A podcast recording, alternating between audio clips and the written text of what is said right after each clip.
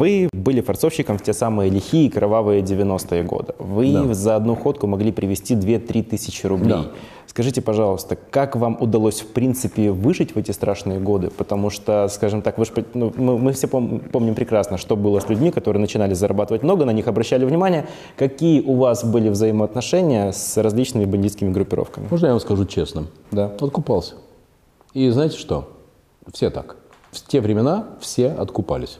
Э, Не откупаться было невозможно. Вы приезжали, к вам приходили ребята, Да. вы говорили «Здравствуйте, всего доброго, до свидания». Ну, это вообще, э, это же на, на всей цепочке зарабатывания денег, на каждом звене там были люди, которые получали свою мзду.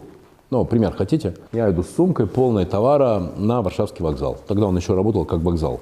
Ну, в Польше. И, и все, и там... Нас же таких, как я, можно было вычислить. Мы одев- одевались даже однотипно с этими еще, тем более, клетчатыми Клетчатая сум- сумка. Точно, точно, точно, с этими клетчатыми сумками. Стоит машина, из этой маш- машины выходят два человека, и все, и они просто тебе объясняют, что у тебя есть два варианта. Вариант первый, или ты сейчас э, заплатишь э, проходную таксу, или там поезд уе- уедет без тебя.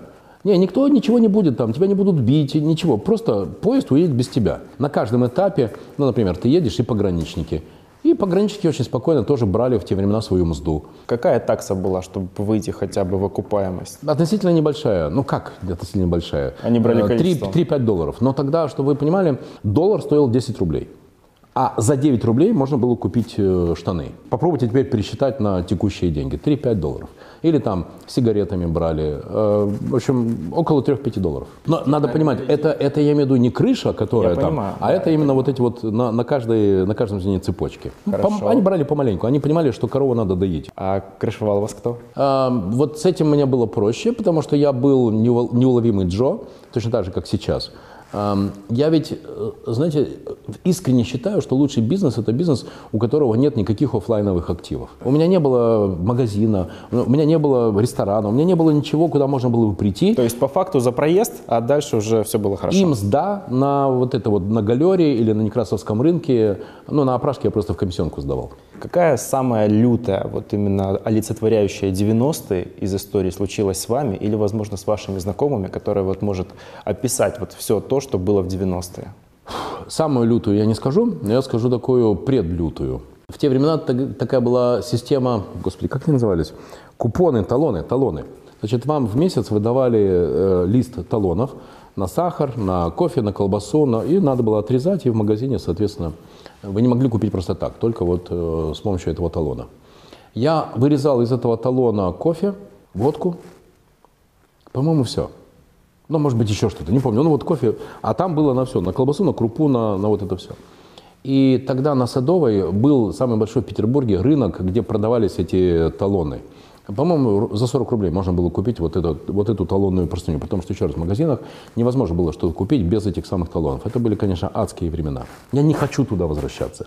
И у меня нет никакой ностальгии по советским временам. Я считаю, что советские времена это, ну, были, это была ошибка. Я искренне так считаю. Хотя я жил э, в хорошей семье, мой отец очень хорошо зарабатывал, он был большим руководителем на железной дороге, но никому не рекомендую, друзья, возвращаться в Советский Союз. И ностальгия по Советскому Союзу, это скорее ностальгия по...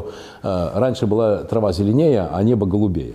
Возвращаемся. И я, знаете, что делал? Я вырезал кофе алкоголь, не помню, ну, может быть, что-то еще, или все. Ехал на Садовую и просто отдавал там женщинам, которые туда приходили, потому что, ну, им не хватало. А я не, не- именно отдавал, не продавал, а отдавал. Когда я вот такой женщине сказал, знаете что, она сказала, я не возьму.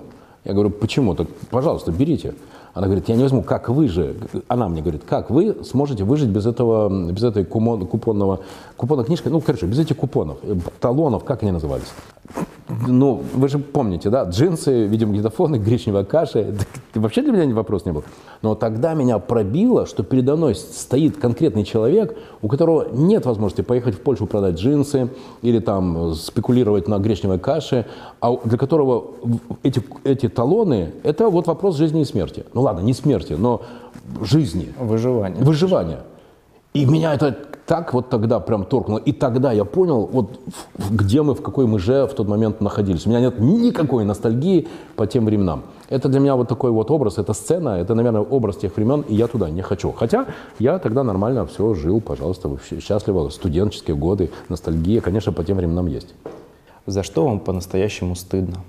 У меня есть э, одна история, э, за которую мне стыдно, и не знаю, я, я бы не хотел, я бы не хотел ее публиковать. Она есть, она есть, и я о ней помню, хотя это было много лет назад, э, и мне за нее стыдно, и я с этим живу.